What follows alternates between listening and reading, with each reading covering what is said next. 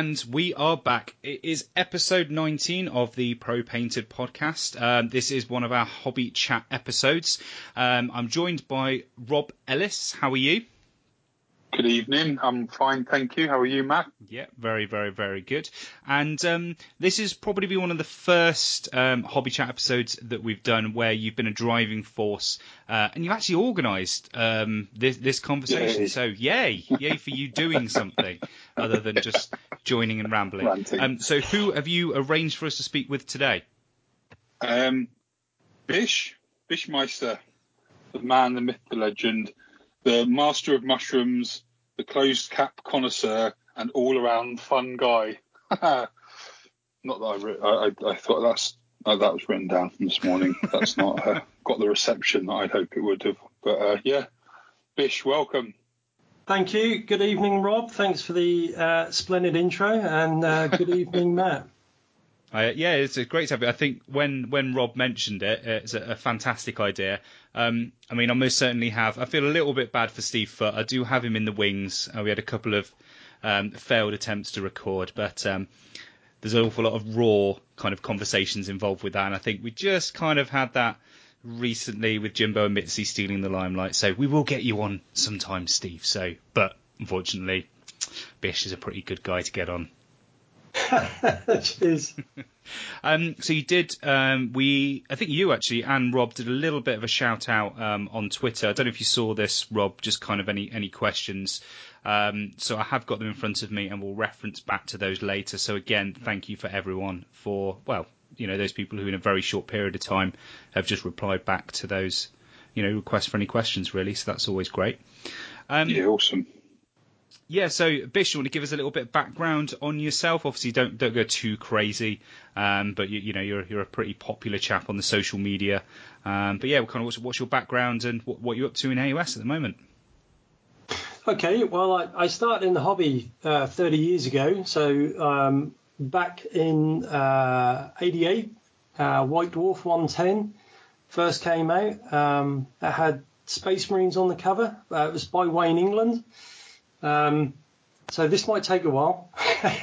no, I'm joking.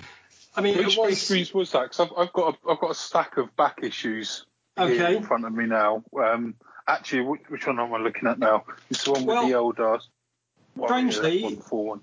They were Blood Angel Space Marines, but they were green. Oh, Uh, nice. Wayne oh, England. the one. Yeah, yeah. Yeah, he done it in Sort of was, um, and uh, it's sort of it's sort of framed, isn't it, within the cover? yes. Yeah. That's the yeah, one. Yeah, I know the one. Yeah, absolutely. Um, yeah, so Space Marines had um, they they did sorry to interrupt, but that's when they sort of back in the day when color, you know, they did color schemes for Space Marines that included camouflage. they did stuff, indeed. Yeah, That- yeah, that absolutely. But they got rid of that because they said, well, Space Marines don't need camouflage. No, no. Yeah. So anyway, um, yeah. So I've been involved in the hobby um, for 30 years, but I've really only been, um, I suppose you could say, social about the hobby for the past um, 10 years or so. That's a good way of putting Um, it. I like that. Yeah, because I mean, well, previous to that, it's literally me sitting in a room painting models. Um, and you know, um, I haven't had a, a big history of gaming. I've obviously had friends um, that are into the hobby, but not a massive part of the hobby. It was almost a bit like a closet hobby. You know, I I, I, had a life other than this, and this was my um, my kind of way to de-stress from uh, normal life, so to speak. And it's kind of Did followed have- me through. Sorry. Sorry, um, I know. I was just gonna say, did you have the, the- you know, the often told story of you know, getting into it when you were a bit younger and then Went shagging. giving it up, for, yeah, and sort of drinking and social scene, or you're a weirdo like Ian Gilmore that just did it all the way through his. Uh, No, I, I fit. his, his life. Yeah, I fit into the weirdo category. I done it the whole way through. Um, funny enough, and when I first went to university, I uh, I I took all my Citadel miniatures with me for the three years that I was there, um, which was a Oh, bit awesome. random because they stayed in the boxes for the three years. Um, Play with that. uh, but you know they were there and they were a comfort to me, and I painted them now and again. Um, but actually, uh, that's a pretty good segue because um, obviously I've been in, interested in art uh, my whole life, and um, I went to university and studied uh, model making and design, um, uh, which was fantastic. Um, really, really enjoyed that. Uh, it's a fantastic course. Had an absolute blast at university, doing the usual, and um, and then so I qualified um, as a model maker, um, and then I went travelling around the world and uh, for about six years, and I worked overseas as an architectural model maker uh, in Sydney and Dublin. Um, oh, nice. And then I come back to come back to UK, and um, yeah, and completely changed occupation because uh, there wasn't the work in model making at the time. Um, so completely changed career, um, but continued with the hobbying, which you know I absolutely love doing. That's um, that's really interesting. You say that it's, it's something that I've often kind of kind of guess lamenting is probably a st- strong, too strong a word, but certainly looking back on sort of uh, my time in school and at college, um, you know, with sort of art projects and D and T projects and all the rest of it, and sort of thinking, well, you know, it would have been, you know, you could have almost got, you know, you could get away with, you know, coming up with a big display board or a really, you know, sort of really implementing your kind of hobby skills and honing them and using the the sort of the tools that you'd have to hand at, uh, in school to to really sort of do something like that. And you know probably get really good grades off the back of it and as you've done gone on and had a career in it and it's kind of you know it's, it's, you sort of think well God if only I sort of known now sort of known then what I know now and you know I probably would have enjoyed school a bit more you know rather than sort of just going through the motions with a lot of stuff, a lot of stuff. Yeah, I mean, absolutely. I mean, for me, it's. Uh, I mean, I don't work as a model maker now, um, um, but you know, I really enjoyed the model making. But I, I will say, I mean, working as a model maker, uh, I worked in architectural model making. Um, you know, it is a, a high pressure business with deadlines, and yeah. it kind of takes the fun out of it. You know, it it's good because you know you're giving uh, you're being given architect's plans, and you have to build this model, and um, you know generally they're quite interesting, um, and you have to work it out. So you're using uh, it's a job where you use your hands and you use your mind, okay? Because there's a lot of uh, maths involved, there's a lot of critical thinking involved, um, but you are under a deadline and you're always under that pressure, um, particularly if you're, uh, you know, either working for yourself or working for anyone really. Yeah. Um, so you don't get the chance to sit back and appreciate what you've done because as soon as you finish the model, literally, we would clear our desk off and then you'd have another set of plans on your desk and they'd be like, right, okay, we need that in a week's time. So, and when I was doing that, I enjoyed my hobby less. Right. because no, similar sort of similar sort of thing that you were doing. You didn't really sort of want to come home and sort of tackle your next project because you're so burnt out through. Yeah, yeah, absolutely.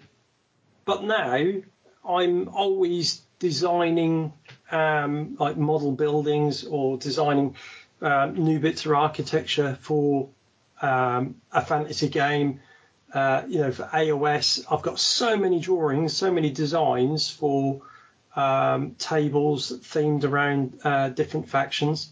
I'm not going to get to make them all. I'm not going to get to make probably a tenth of them, um, but I really enjoy designing them.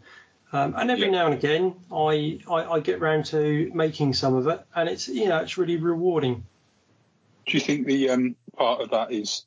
I mean, and I think it's something that you know I'm I'm you know, I've I always like taking on sort of projects in in work in the past where you know you're sort of problem solving almost, but it's almost that brainstorming process that I think I I probably enjoy the most, which is why I, you know I I think I'll probably come up with a conversion or something, you know, an idea for a conversion or you know get the basics sort of there, and perhaps not see it through as much as I should because that's probably the part of the creative process that I enjoy the most. And I guess if you're doing it for, if you're being handed sort of schematics or plans where you're being told you need to make that, it's almost like someone else coming up with a conversion, giving you all the bits and going, right, build that then. You know, you're not, yeah, you're absolutely. Not having, you, you, haven't, you haven't come up with that schematic yourself, have you? And thought, this looks really cool. So kind of it, it's you're, you're being creative insofar as you're you're physically creating something, but you haven't really been part of the initial process. Does that make sense? Yeah, That no, that makes alright. perfect sense. Yeah, yeah, because I mean, ideally, I mean, there, there's different types of people. Some people like to uh, be given plans and build something um, off of that, but then there's that um, there's the creative artist in some people that just wants to build stuff from scratch. You know, like yourself with your uh, with your um, scratch building models and your conversion work. You know, everyone, pretty much everyone else might just grab a stock model and add a few bits, whereas you have pretty much built stuff from scratch and spent uh, months, maybe years doing it. Yeah. Do you know, funny you say that. Today was the, um, I had it, uh, I don't know, I, I can't remember. I think I was looking for some other picture in, in my photos, but uh, it was exactly a year ago today that I shared the first work in progress picture of Be'lakor. Oh God, Jesus. Um, Wow. yeah, yeah, that was. And I think it would have been the two day because Fate, uh, Face Hammer was a little bit later on in. It was sort of it was the last weekend of September and going into October, wasn't it? It was the it was the, the, the weekend just gone last year, Mhm. And so I think it was the first sort of thing that I, you know, after Face Hammer had finished, I'd got home and thought, right, this is my next thing. But yeah, that's a. It's been one year. Well, to put that in perspective, I bought You've my painted about six armies. well, I, paint, I bought my Tzeentch army at Facehammer, and I took it to Facehammer the following year, all fully painted in excess of a 2,000 point army. So, Well, not. I mean, the, well, no. The, the, the, the more the more uh, thingy uh, thing than that is you bought it at Facehammer, and within six months, won best army with it at South Coast. yeah, yeah, I That's that. probably. well. The, you know what I mean? That's, I think you're selling yourself short with the year turnaround. It's that you're getting it done for pretty much Easter. Um, and winning and winning a coveted award with it, but yeah, no, it's uh, it's quite interesting to see. But yeah, no, it's it's, it's quite um, it's kind of when when you see some of the work that you've done, Bish, uh, with you know with, with all the bits and bobs and, and the the work in progress that you see and, and some of the amazing stuff that you've done, it's uh, it makes a lot of sense.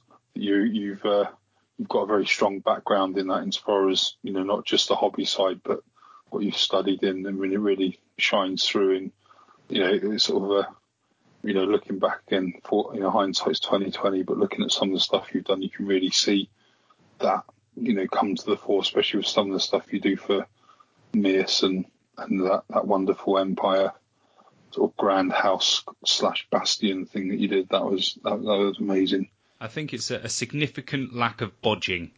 I think kind of separates the the hobbyist um, away from those who you know have that more of a design flair.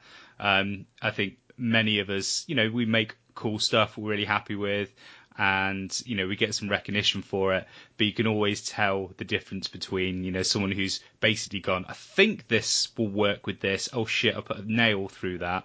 Um, right, that doesn't work. Oh, the resin's not set. Uh, I'll just cover it in flock, you know, etc., etc. All these different ways we we just kind of paper over the cracks, really. Where I think something that you know uh, Bish puts together, and most certainly from from an external view, very much seems very well thought. The process is thought through, which is yeah, not very similar to what you do with your Be'lakor, because literally I look at bits on it and I'm like, I don't get how that's the faceplate of a Chaos Chariot on his torso. It, I don't.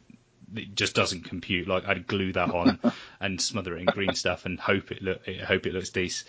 Um, before we get too much further, I just did want to give a, a quick shout um, out to our sponsors, um, in particular um, Curtain Games. Now um, they do have their next one-day AOS event uh, coming up, which is Blood, Death, and Vengeance Five, uh, of which I've been to the previous four. So again, Curtain Games um, in Crediton, which is just outside of Exeter. It's on Saturday, the 8th of December. So to me, it's a pretty good day um, to do an event because Christmas is always a hectic time. Um, hence why Paddy ended up moving um, Age of Santa. Um, so it's kind of early enough to kind of get your AOS kick uh, without being too close to Christmas. And obviously, people have a, an awful lot of family commitments and things. So do check that out. It's an £18 uh, ticket for a one dayer. Um, they're doing heavy price support and everything. So there's about 15 tickets left at the moment. I myself need to pick mine up. Um, but yeah, do go and check that out. As always, website is curtaingames.co.uk. Um, and then our next sponsors is somebody that Bish knows pretty darn well, and something that uh, Rob's just mentioned. Uh, so that's so that's Mierce Miniatures. Um, so for those just out of interest, um, we've had that leaked teaser of the Slaanesh sprues. Um, and then we've had, Oh, then had GW uh, obviously react to that pretty spontaneously, um, and we've now seen a glorified shot of one of the new fiends of Slaanesh. Um, the reason why I mentioned Slaanesh is um, there's still a couple of people, including uh, a guy I played at club last week, who is kind of struggling with models for the Keeper of Secrets. Uh, Keeper of Secrets, yeah, Keeper of Secrets. Um, obviously, you've got the Exalted one, which is very popular from Forge World, um, but the GW model itself, it still kind of has a very fond place in my heart, but it's a tiny, teeny weeny model, and now has kind of got to the, the point where it has it hasn't aged very well. Um, but Mierce actually have uh, they actually have two versions really of the Lord of Change. They've got one that's actually for the Darklands game itself, and they have done a Bane Legions version, and I would recommend it. If you pop into the Mierce website and uh, literally type in um, Keeper of Secrets, it should actually come up as the search terms as well. Um, I'll put some photos and a link up in the show notes. But for those people getting a Slaanesh kick, um, and I mean I'm sure we're probably going to see uh, a new Keeper of Secrets, um, but you're probably going to want more than one, so it gives you a little bit of variation. So do check them out. It's merchant-miniatures.co.uk. Um, and Bish, obviously, you, you know an awful lot about what they're up to because you've been working quite closely with them, and you've been doing, you've done like the display board specifically for, was it Salute? Was that right? Yeah, so I've provided their um, participation uh, Darklands game board Mhm. uh, for the last three salutes. Oh wow, Um, I, I clicked it. Was that that many? Yeah, I, essentially, I, I went to Salute, I think, four years ago, first time, and I just got into Mierce Miniatures. Went over to the stand and I, I looked at the models and I thought, wow, these are fantastic. And they had the worst gaming table Right. I've ever seen. It was literally a piece of MDF flocked with some rocks stuck to it, and I just thought, you know, that that's that needs to be better. So I I mean, it's it's a good way for me to get things done because I, I do them for the Darklands game, but they're they're my boards Oh right. or they're okay. my they're, they're my tables. So I, I don't work for Mierce. Um, I I use it as an opportunity to build a really fantastic table that I'd like to build, um, but I do it for their Darklands game Sure. and then I, I take it down to salute every year and um, I try and come up with something different every year. Um, Do you think? Just can I just interject there slightly? Yep. Just as a bit, bit of thing. Um, do you think that that going back to what you said um, when, eh, during the introduction? Do you think that that's um, actually quite a happy medium between um, you know the the job where you're given architectural plans, you just got to, you know you haven't been part of the creative process, you've just had to knock this thing out, or and then you've got the other end of the scale, which is you know your own sort of personal project where you've you know you've picked an army, you've you know you've converted them, you've got a specific theme in mind, um, and you're having to sort of come up with a board to fit that. With with the Mierce stuff, it's kind of that middle ground where you've you perhaps got a theme that's been dictated by the models that they've created, so you kind of know you've got a, you've already sort of got a flavour for how you're going to approach it, but then you've still got the free reign to do what you want to do with it. yeah, no, a it's, fair, That's exactly that. You've hit the nail right on the head there. Um, because I am the creative force behind it. Yes, there are some restraints in that it has to fit in with um, the Dark Age of Britain. Um, however, Darklands is a fantasy Dark Age, so you can ramp up the fantasy a bit. yeah. Um, you know, with the the architecture. Although, if you think they've got they've it, got very much like fitted like their armies are very from what I've I understand what we sort of uh, listening to sort of previous podcasts that Matt and um, uh,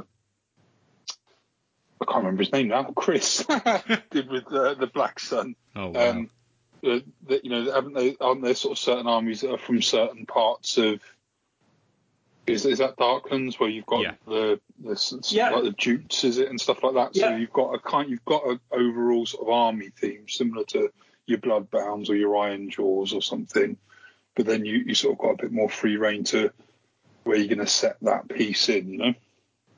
Yeah, I mean, the Darklands game is set within Britain. I mean, it can you go other parts of Europe, but mostly it's in Britain. And if you think it's set around the year 650, and if you think of all the, the, the different tribes that were just in Britain at the time, Yeah. um, you know, you had the, the Picts up in Scotland, you had the Iran in Ireland, you had the Brythoniad in Wales, um, you had the Cornish, you have the Anglekin, who um, you have the, the Angles, the Saxons, and the Jutes. You have the Norse, the Danes. Um, you know, there's so much scope for uh, the different kindreds, uh, and also their uh, their kind of uh, idiosyncrasies. You know, uh, Yeah. a lot of them are uh, shapeshifters. So a lot of the Anglekin are shapeshifters. Um, or the, the Norse, they have Jotun, which are giants, and they have trolls.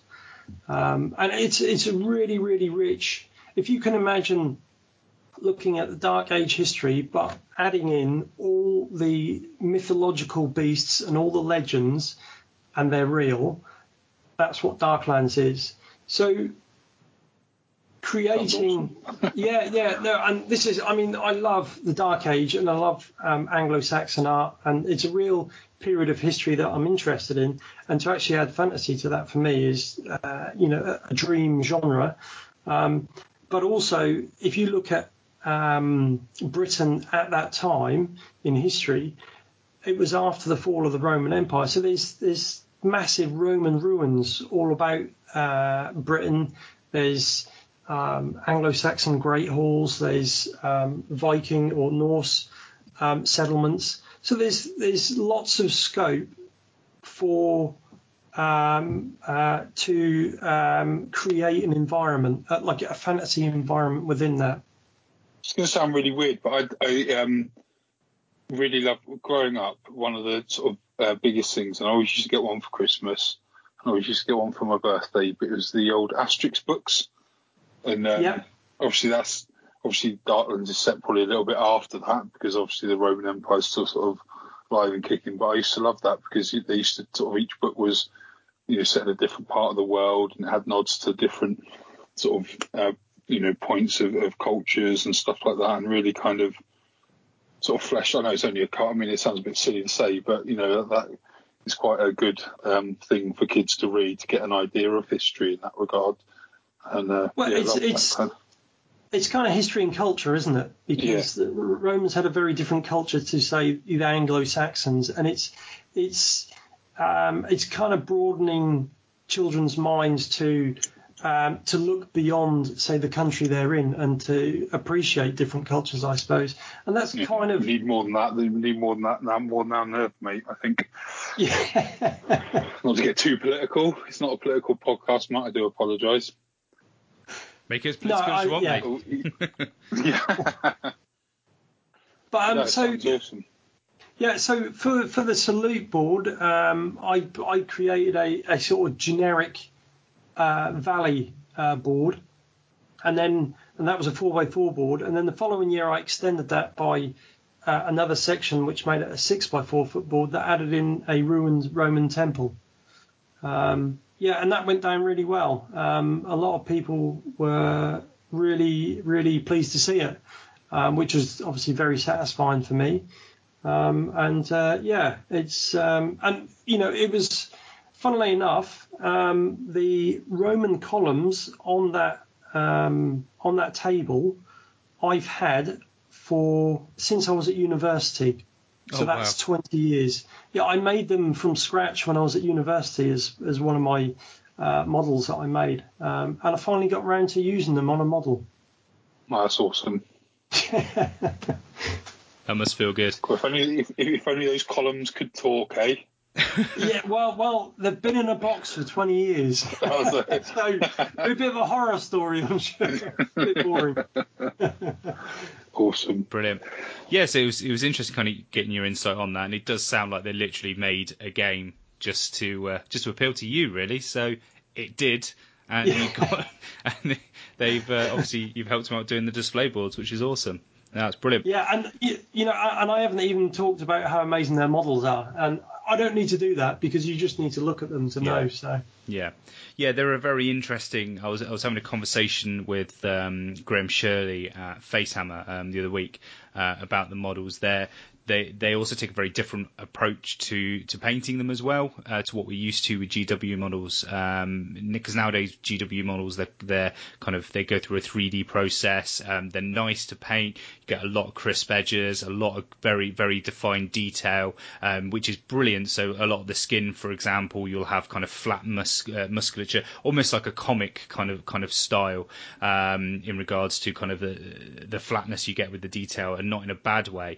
But then when you get you get a, a model, suddenly you've got so many textures to paint because the detail the models are so detailed they literally look like they could have been you know could have walked out of a book you know a fantasy illustration almost like a like a black and white kind of pencil illustration. There's so much detail. So just suddenly we're not used to it anymore. It just takes such a different approach to to painting these kind of models and it's a, it's a really interesting thing to talk about. Because um, Forge World's still a little bit like that as well so there is there is still kind of that yeah, divide between say, yeah kind of Forge World models and, and GW models. Um, you know, they're both fantastic in their own way. Not, not not not saying either one isn't like, but they do. You know, if you get used, if you're painting a GW army for a year and then you go to paint some immersion models, you're like, shit, how do I do this again? I've got a line highlight, all these creases, all the, in the skin, it all looks like leather and everything. It's yeah, it's brilliant, but a whole different set of skills. Yeah, and but just on that, when I sort of first picked up the, the miniatures and I first took the plunge to paint one, uh, it was quite a large model. It was probably a 100 mil model, and going from painting 28, uh, 30 mil models to a 100 mil model is a completely different set of skills that you're going to be using. You have to go about in a completely different way, and God, don't, I, I, don't to, I know it? Yeah, and I had to kind of um, I, I, paint those models differently or with different techniques than I would paint a, uh, a much smaller model. Yeah, I know what you mean. I mean, most yeah. certainly with the, the, bigger models, as you say, you can use different approaches and some of the techniques that you would like to use on smaller models, which looks great, just don't translate to larger models. Um, no. Fortunately for me, large models like airbrushes, so I'm, yes, I'm, they do. I, am quite happy most of the time. Um, so yeah what we'll do there, we'll, we'll take a quick break since we've given, given all the shout outs. Um, I did want to say, just as a reminder and actually a shout out, really good um, episode of Facehammer went up recently um, in regards to their coverage for Eggs and Blackout. I mean, Facehammer is my go to gaming podcast that I listen to.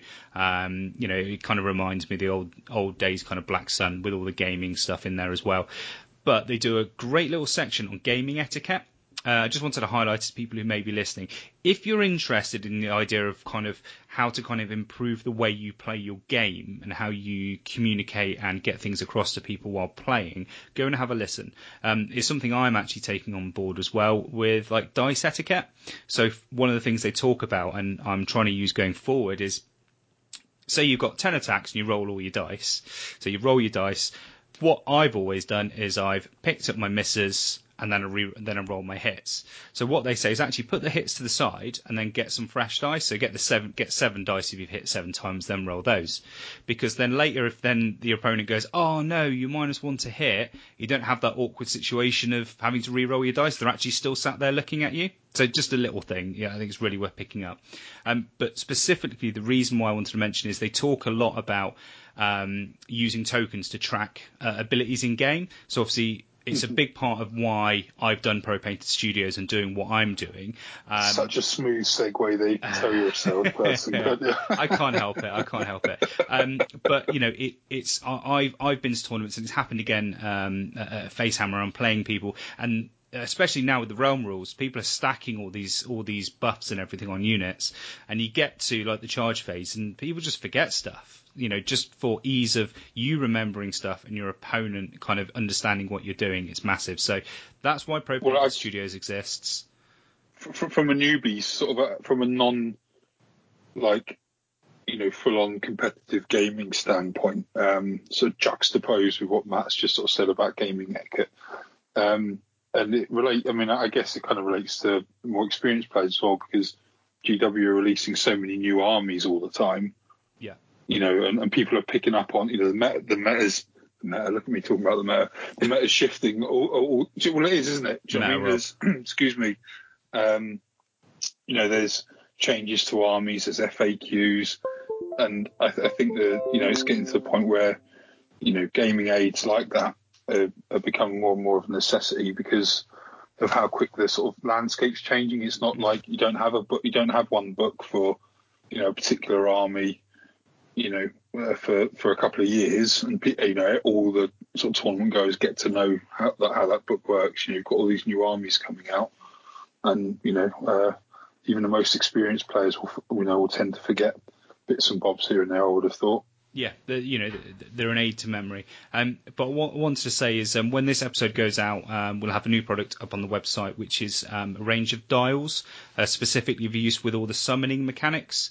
Um, so nice, simple, two dials, magnetized, shouldn't need any any glue or anything, and you just record everything on them. So as a Tzeentch player, I've got to do fate points, I've got to do blue horror points, I've got to do brimstone points. There's three different dials, so they'll be up. Um, and as always, there's if you listen to the podcast, uh, you can use the the, the, the code which gives you five percent off, which is Pro Painted Podcast at the checkout.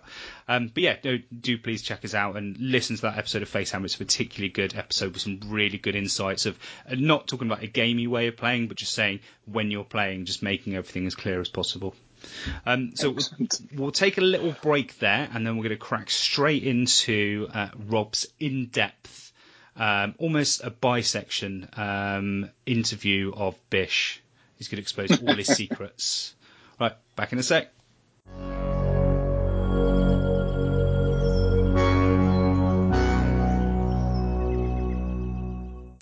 And we're back from that little break. Um, so I'm going to hand over the podcasting reins to Mr. Ellis. And um, yeah, so start your interview. Go.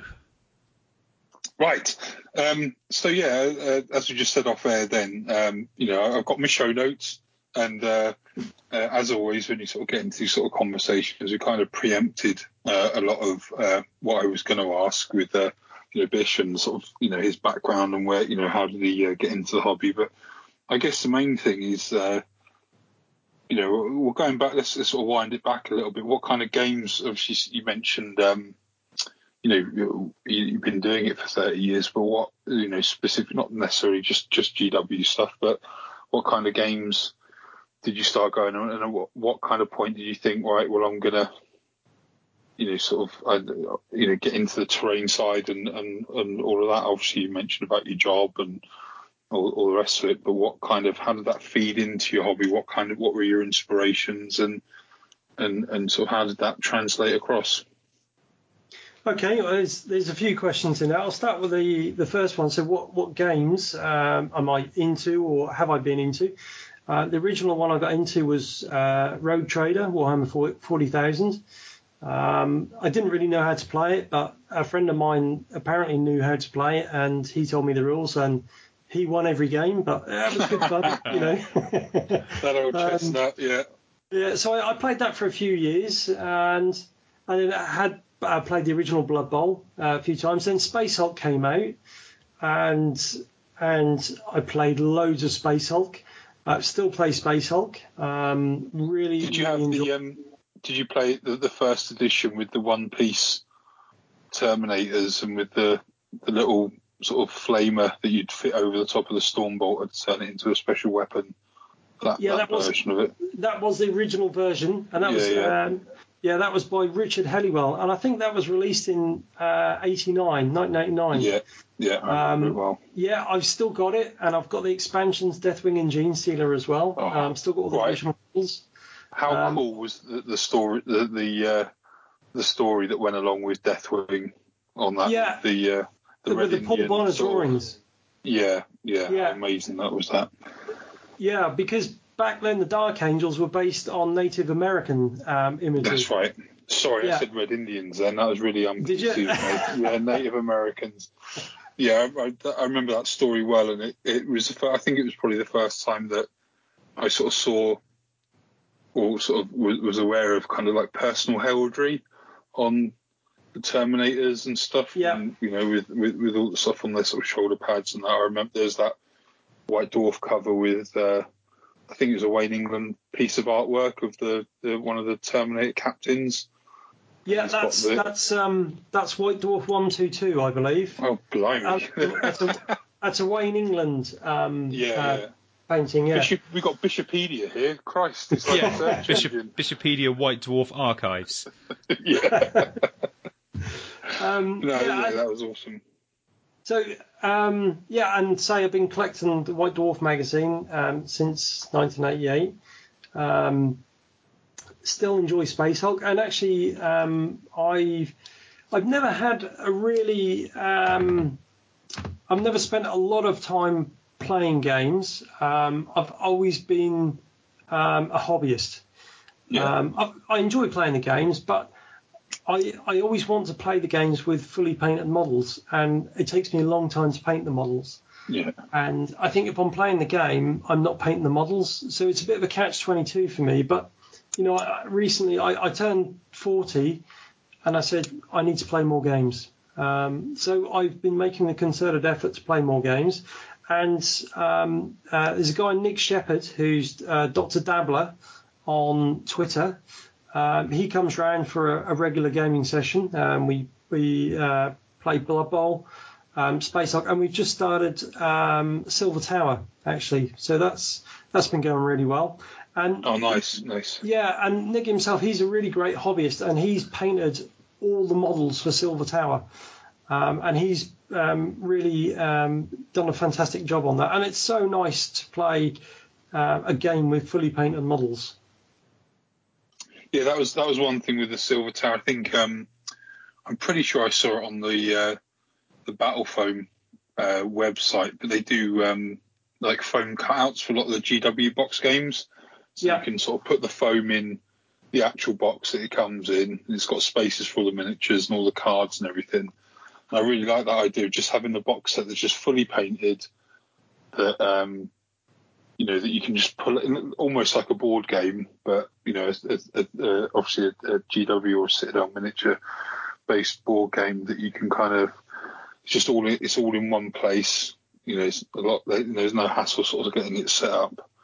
But yeah, I think um, when you said about you know gaming, I mean I'm the same, and I, you know there's no sort of negative connotation to it at all. But when I say the gaming is my least favourite bit of the hobby, that's not to say I dislike it. I think a lot of people sort of misconstrue that statement sometimes. But um, you know, I saying that it's the thing I love the least about something that I love greatly. Is it easy Still- to say it's the thing you're shittest at?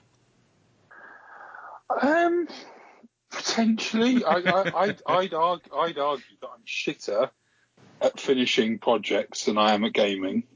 Okay.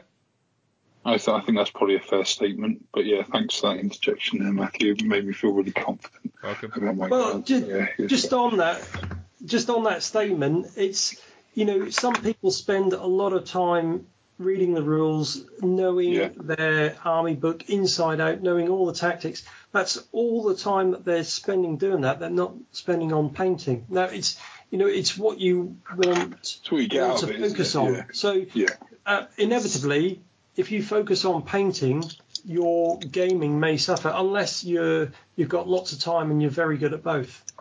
Yeah, yeah, I think it's um, and that's that's that's why I'm always, you know, there's uh, you know, I think I like you said, everyone's got their sort of priority of, uh, you know, what they enjoy most about the hobby, and uh, I think um, that's one of the, you know, it's sometimes sad to see on social media where one's being sort of uh, downplayed uh, in favour of another both ways. Do you know what I mean? I think you know there's a you know it's a bit of a rabbit hole conversation to go on about things like soft scores at tournaments and all the rest of it. And you know I think uh, you know when when people have a, an opinion one way or the other about you know what they prefer you know about the hobby and what they'd rather see at events, I don't think there's a right or wrong answer to any of those kind of discussions. It's just it's just you know it's it's uh, it's just what people want to get out of the hobby, you know.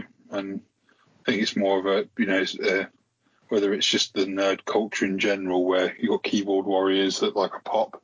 Um, but I think that there should be more of a live and let live kind of mantra to to the hobby, and you know, if people enjoy the hot, you know, enjoy the painting side of things, and they you know take ages to churn out an army, yet you know perhaps aren't so great at the, the thing, then there's events for those type of people, and then there's you know people just want to speed paint up a, an army to get it through a tournament pack because they want they enjoy the game, and then that's equally as valid as a, a place to be, you know.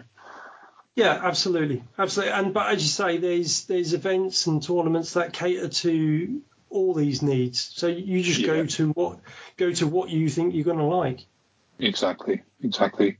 Okay, cool. So um, so you went through obviously the games that you went through. What kind of led you to what? I mean, because you know, there's there's loads of stuff. I mean, I, I always looked at, um, especially when Forge World did their Zone Mortalis stuff, and I've got mm-hmm. a few friends on on uh, Twitter and Facebook that love the you know Kill Team and all the rest of it that's been released has, has been like a Necrom, you know, the re-release of Necromunda, having those sort of smaller war bands and creating dedicated terrain. There's a a lot of people that you know I, I know that love all that kind of thing. Is that what sort of games influenced you the most insofar as actually wanting to go ahead and do the sort of the lovely terrain and boards that you that you've gone and done? Um, well, on the just on the the release schedule of Games Workshop and all the fantastic games that they've been putting out, all of it appeals to me. Yeah. Every single part of it. You know, I I was into Necromunda when it was Confrontation, yeah, uh, when it yeah. was a role play game. And which White Dwarf was that released in? Uh, God, um, I, I, I don't know. It's got to be in the oh, 120s, no. 120s, 130s, I think maybe. Oh, hang on, hang on. I think it was the one where there's a Blood Angel Space Marine on the front, and it's Necromunda. He's got Necromunda written on his shoulder pad, and he's shooting some scavvies in the face. That might oh, yeah, one. I know the one. It's, it's, it's, it's an outdoor set. He's, he's on a. Yes. He's on a raised stairwell. He is. Yeah. yeah. I know yeah. the one. I, I, think it's in the 130s. Um, yeah, I see. But yeah, I mean, it's it's all beautiful and it's all inspiring. I'd love to do it all, but you know, you, you have to you have to draw the line somewhere. Do you remember that? I think one one of the um, the biggest sort of inspirational pieces of artwork from that time is the uh, the pencil drawing of a of a hive. Do you remember that picture? And it's got the uh, it's sort of like a. It, is it like the cutout? Yeah, you've got the cutaway of it, and then yeah. you've got like the little sort of cutaway of the hive clusters and stuff yes. like that. I thought that was, yeah, yeah. you know, that was that was amazing. Just sort of sense of scale that you, yeah, it, it gave the game. It was, uh, you know, sort of going again, you know, that you, you know, sort of in direct contrast to the fact that it's a small gang sort of setup. I thought that was a brilliant, uh, brilliant bit of game design. So yeah, yeah, confrontation, Christ showing our age there, Bish. Yes, yeah, but again, you know, that kind of goes back to the whole reason that we're doing this. It's it's the escapism. It's yeah. you're immersing yourself in a, a completely different environment or world, and there's a completely different narrative, and that kind of larger look at the the the hives is irrelevant to the game you're playing. However, what that does is creates the narrative for that uh, and puts it all into context. Yeah. Um, and uh, I think that's why we're all doing it because we're all, I mean, we all, I'm sure we all love sci-fi films and we all, we all want to step inside that. And this is kind of what we're doing, isn't it? Yeah, and I think that's probably the, um, And I, I don't know if you both agree, but I think that was probably where you know, in, in, you know, especially in the last couple of years, sort of Games Workshop had a bit of a misstep with what how they released AOS. Was that it wasn't, you know, it was, it, you know, the, obviously they had the intro book, uh, you know, the sort of, you know, it's about the size of a big, uh, an old style. I'm looking at my shelf now, you know, it's quite a big, hefty book. But um, you know, compared to what they've done now with the realms and all the rest of it. They didn't frame it as well as they have done with previous things, I don't think. And I think that's probably why, you know, probably, you know, especially amongst the the more creative side of the hobby and of the community. That's probably where a lot of the backlash might have come from. Was it was not only was I mean I don't think it was necessarily you know the death of the old world and people missing that sort of thing because you can always go back and revisit that anyway. But it was the fact that it probably wasn't the, the new stuff wasn't framed as well from the start. Just, I, don't, I don't know if you perhaps agree with that, but I think since you know the introduction, the, the great stuff with AOS two was looking through the rule book and having those illustrations of the different realms, but also the illustrations of the different guys in those realms, you know, and the the the, the civilizations that, that sort of evolved living in those places. And I think that's very comparable to that sort of picture of, of the Necromunda hive is it gives that overall kind of theme of, of something and, and frames it a bit better than perhaps when it was first launched. Yeah, well, it's it's the fear it's the fear of the unknown. It's going from something that you know inside out, and that's been going for thirty odd years, and there's countless stories and maps and pictures uh, and and background for, and, and, then you go to. There's also a lot of like touch points in going back to what you said about the Mierce stuff, there's a lot of touch points that are, are based in actual real things, isn't there? You know, yeah, you the, could relate to it. Yeah, you've got the you know the old world was practically Earth, wasn't it? You know, with the well, yeah, it was Northern the, Europe. geography, yeah, yeah, yeah. yeah. Um, so you know you're going from that that you're very familiar with, and you know introducing change of any sort is incredibly difficult, and you're going to always upset a lot of people. Um, but you know, I'm sure that they went to uh, the appropriate people, uh, you know, some change consultants, and uh, you know, worked out how they were going to do it. Often, the the best way to introduce uh, change is is just to completely destroy what was there before and and start anew. And yes, yeah. you will lose some people along the way, but those that jump on board you know, soon realise that they can be part of the creative process. And that's kind of what's happening with uh, GW and the GW community now, in that they're embracing the community, and and actually maybe the community is influencing um, Games Workshop um, and their creative process. Yeah, I think it's also it's uh, you know, different generations have their version of something, don't they? Yeah. Um, you know, and, and it was, it's funny actually. The brief aside, I watched a, a, a I don't know, I think it was on the a suggested thing on Facebook. But it was a, a video of um, sort of youngsters, like I'd say, sort of kids, basically watching like old Transformer cartoons, which were amazing. Uh, yeah, which are which are awesome and which we love and hold dear to our heart. Yeah. But but they you know, they were looking at it as if, what, you know, what's this? You mean the movies weren't the original? You know, that that's, you know, the the, the movies, you know, uh, for better or for worse, are their sort of jump on point for that. Yeah, that's their reference work. point, isn't it? Yeah, yeah, and and you know, you can have people, you know, you can have people in five, six, seven years time, all they've known is AOS you know, as yeah. kids coming into the hobby, you know, and yeah, yeah, they're, they're gonna they're gonna look at the old stuff and think, oh Christ, is that what is that what Archaon used to look like? Is that what the Greater Demons used to look like? Is that what you you mean the world was based on on Northern Europe? You know, sort of, you know, we're used to all these realms and all the rest of it, and and they're going to look back. So I think you're right, having that sort of break from the narrative almost and sort of almost resetting it has helped I think they're on a roll now as well. You know, the AOS 2.0 stuff that they've they've done is great. And I mean, you, what are your sort of thoughts on, on on on where things are going at the moment? I know that obviously there's a faction that you hold dear to your heart that have had, you know, sort of uh, glimpses and teasers of an update. How do you sort of see your uh, beloved uh, Moon Clan? Are you excited for the new stuff that's coming out for that? Uh, yeah, absolutely. I've seen the um, is it the Shadespire or whatever it's called now. Um, the uh, the the uh, the models being released for that, yeah. which are great. Um, I'll certainly be picking up. I think they're released this Saturday actually, so I'll certainly be picking them up.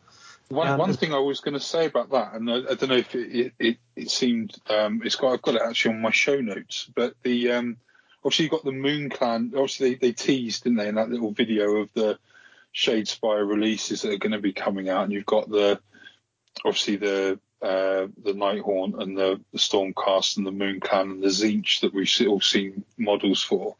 Yeah. There were there, there are Dark Oath in there, I think. There was Sylvaneth as well. Um, that troll. yeah, and, and that was the, the biggest thing was you see the picture of the troll, and that, that's the one that they teased the model of with all Yeah. the sort of fungus and the, all the rest of it over it.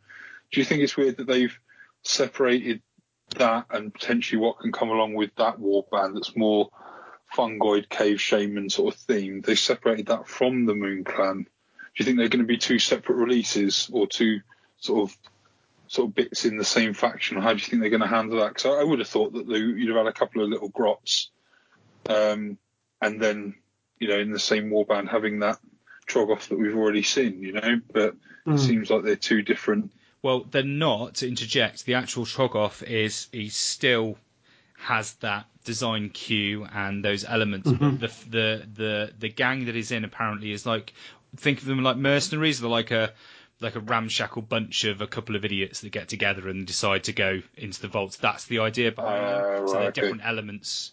Uh, apparently, there's like a couple of mushrooms, literally a few mushrooms and a couple of different bits and bobs. Um, Oh, awesome. but yeah, that's they're kind of that's supposed to be like a random collection. It's almost like a troll walked through a cave and just some random stuff just started following him.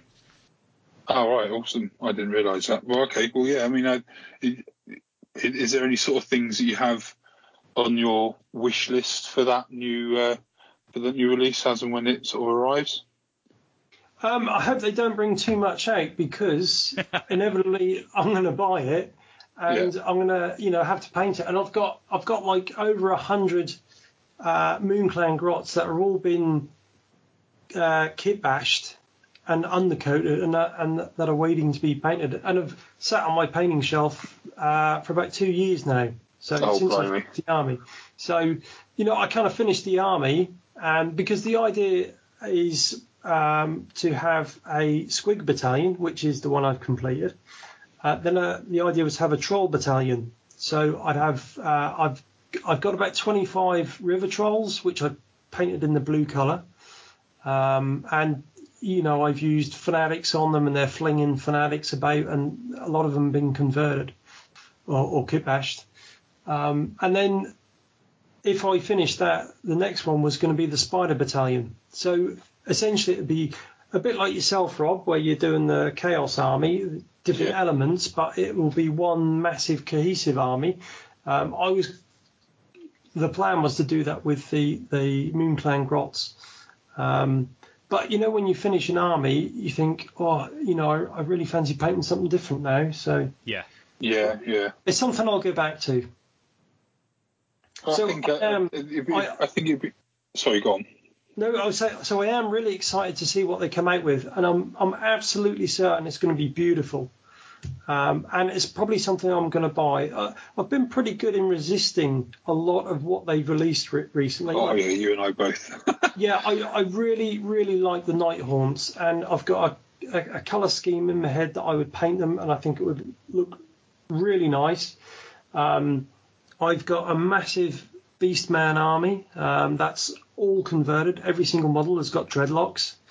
Um, oh, nice.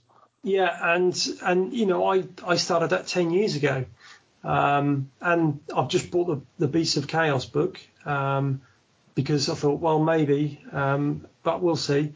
But then I've got all these Mierce models, um, which are piling up, and I I'm quite prolific with them in painting them, um, but still I'm buying more than I can paint, so. I don't know where I'm going with this. I think this is every every every hobbyist Stop dream and tempting me, nightmare rolled GW. into one. Yeah. well, I mean, uh, moving on from that, I mean, what kind of? Um, I mean, obviously, there's you, there's there, there's a few sort of standout um, things that you've done that you know that I that if someone were to say your name, I'd im- immediately kind of uh, sort of think of, and, and just wanted to sort of get an idea of, of the sort of thought process behind them. I mean, what what I mean, it, again, having spoken to you about your um, your sort of your previous occupation and your, and your training and, and, things like that, it, it's it's it's something that's that's kind of you know you can see where where the inspiration may have lied, but that the Empire sort of grand mansion that you did, I mean, certainly would would take quite a place in any sort of uh, you know swanky uh, business developments foyer as you walked in. I know they you know that's a very sort of uh, cliche thing for um, architectural models to have the building in the foyer, so you know as, as visitors come in they can see it. And again, you you know that Empire building is very much like Matt, Matt said. You know, it's uh, certainly not a bodge job. That's that, that that's that's a that's an architect's kind of eye right there. What what kind of inspired you to come up with that project? Was that done for something specific, or was it just a, a labour of love that you just thought you'd you'd do? Well, no. what it was, I'd um, I'd been travelling, and when you're travelling, particularly for the amount of time I was, it's difficult to work on big projects because you're moving from place to place and uh, you just don't have the infrastructure like the machines that you would use or the tools. So when I came back to the UK, I said to myself, right, okay, I want to build a really, really nice model. And I wanted to build Mission a model. accomplished. yeah, I, I wanted to build a model which epitomised the Warhammer world as I saw it. Okay, so for me, Warhammer was the empire, um, yeah. and it's. I wanted to make something that when you looked at it, it looked. It looked like it could exist, but then when you look close, you think, "Oh, actually, no. This is this is Warhammer." So it's kind of warts and all, um, and there's some crazy details uh, with the the chimneys, um, all the uh, all, it's all kind of falling to pieces, and it's all a bit. Um, um, it's all been built upon in different stages. So I wanted to show some sort of chaotic form in it. Um, yeah. And essentially, that was me, I suppose, showing off. It, it, was me testing to see what I could do with my skills and my creativity. Um, and I was just, I was actually in a lecture at uni um, one day. Uh, this is when I was studying to be a nurse. And the lecture wasn't particularly good. And I just started doodling. Um, and I carried on doodling. And then I ended up with a drawing that looked like the Burgermeister's mansion after a, a few months of, of redrawing and drawing. Um, not all in lectures, I have to say. I, I, did. That was probably the only lecture I didn't pay attention in. Um, and then when I got to a stage where um, I designed the building, it, they always start off small, and then yeah. they end up going crazy. And I take it to a point of being ridiculous, and then I think, well, can I actually make that? You know, and if I think, well, yeah, I could, um, and actually uh, the building took me three years to make. Oh, um, and that's from design to actual making and painting. And then it's got um, about 125 um, Empire figures on, which took me two years to paint. Essentially, that was going to be my Empire army, right. Um, which never ended up being my Empire army because it's still stuck to the model. Um, but, you know, um, I built that model and then I ended it into Golden Demon 2014. And um, and I got third place in um, third place Golden Demon in the open competition, which I was absolutely blown away by. Um, it's the first time I'd ever entered Golden Demon. Yes, Probably the last time I'll enter as well. Yeah, one hell of an um, achievement. Not many people can say that, but. No, and and you know the, the, the funny thing is, I I got that Golden Demon with essentially a terrain piece, um, which is quite amusing. And it was a year Darren Latham won second place with his Space Wolves, and Max the Heavy Metal Painter won with his um, uh, Skaven Gutter Runners. So I was I was pretty happy to come behind those two. Yeah, um, yeah, yeah. That's a that's rarefied yeah, air. That is. Yeah, yeah. So I was, you know, that's probably the pinnacle um, of my hobby um, today. Uh, and the model is currently sitting on my windowsill. Although I Um, reckon, I reckon, I mean, I, I haven't met you in person, but I reckon you could have taken those two out. Do you know what I mean? There's not, do you know what I mean? A quick, you know, even if you just sort of got part of that building, whacked them, out, you know, it seems like a sturdy bit of kit, you know, makeshift mace. You could have run away with the uh, Slayer sword. Well, you know, uh, I, I, we, we all dream of a Slayer Sword, but you know, I'm I'm happy with uh, what I, uh, I I I got, and I got to display the model at uh, Warhammer World in the exhibition as well, and and actually one of the, the best parts of that was um, all the Golden Demon winners got invited back uh, two or three months later. Um, we all brought our models along, and you got to meet all the other winners, and that's when I first met Graham Shirley um, at Painted by G on Twitter right. and um, yeah, I had a really good chat with him, and he had his um, his uh, Grot spider there, the Arachnarok spider, the red one, which is when you see his Oh, that model, made an appearance at Facehammer, I think, that didn't it, Matt? Did indeed, yeah. right? Yeah, when you see when you see his models close up, it's absolutely astounding. I mean, he paints his armies as like almost golden demon pieces. Uh, and he has, you know, Golden Demon winners within his armies as well. So, um, yeah, if, if bit of advice, if you ever want to win a uh, a painting contest at a tournament in the UK, find out which ones Graham's going to. Don't go to them. I'm, I'm, oh, I've, I've, I, I don't- I don't know if he listens. I'm not sure, but I have, I have, like I said, I, I am. I'm actually not in Swansea at the moment. I'm, I'm up in the uh, Rocky Mountains in a in a wooden shack, uh, doing my Rocky Four montage with a picture of Graham Shirley on print from a newspaper printout stuck to the mirror. And I've got I've got cardboard cutouts of you and Max, like Home Alone, stuck to a train set, sort of going around the uh, outside of a boxing ring whilst I do uh, one-handed push-ups in order to uh, train to beat him. But uh, I mean, I, you know, I, I don't sort of sort of say, you know, not for one second think that I'm actually going to take him out at any kind of uh, competition. But yeah, I don't think he travels down south much. So hopefully, Thank uh, God. yeah, yeah, yeah.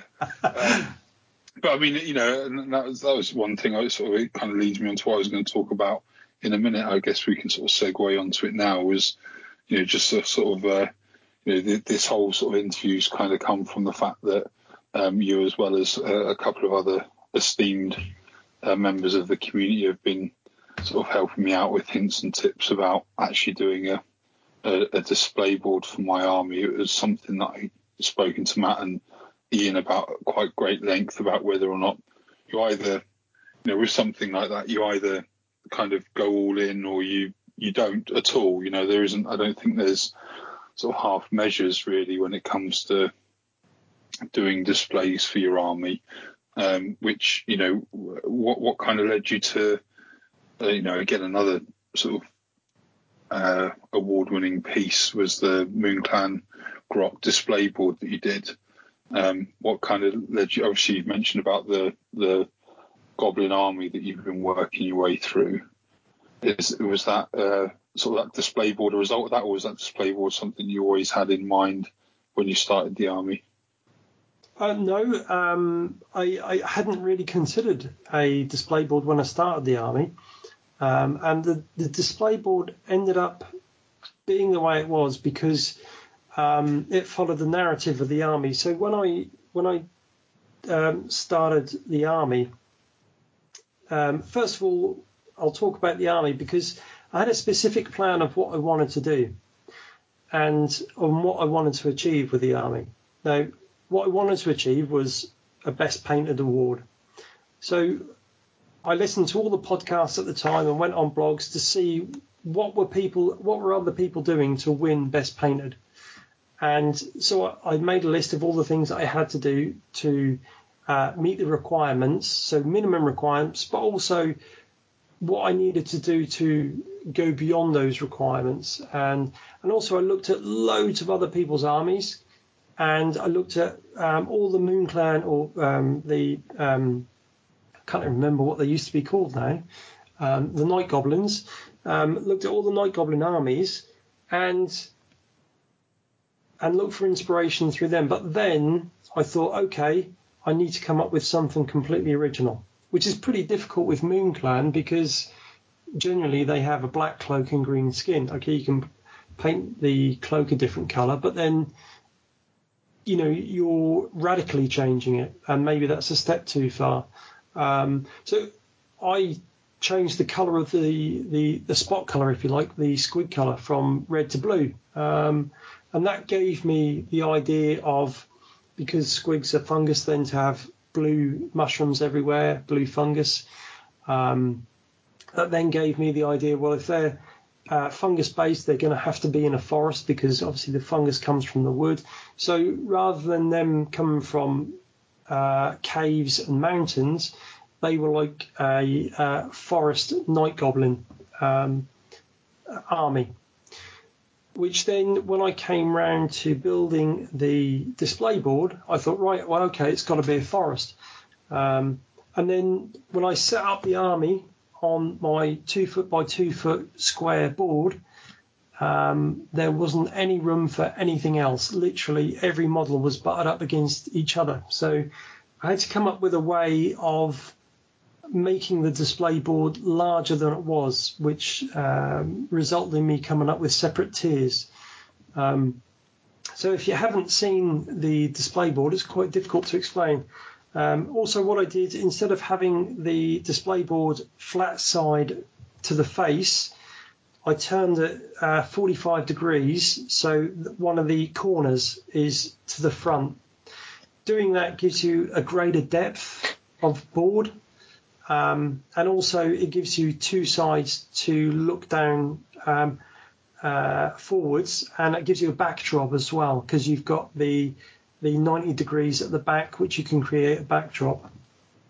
Um, I think that's um, that's the way a lot of. I mean, I know Graham's was uh, both of his ones, the last two Facehammers have, uh, have have been that sort of, or have been that that orientation. I think um, uh, yeah. Paul Paul Buckles as well, isn't it, with his uh, rock mat that he had um, uh, uh, blackout was sort of diamond shape rather than square on. I think it just gives a like you said, it just gives a better, it frames the army a little bit better, I think, especially when you've got bigger centerpieces, whether those centerpieces be terrain or or models. I think that that works quite well.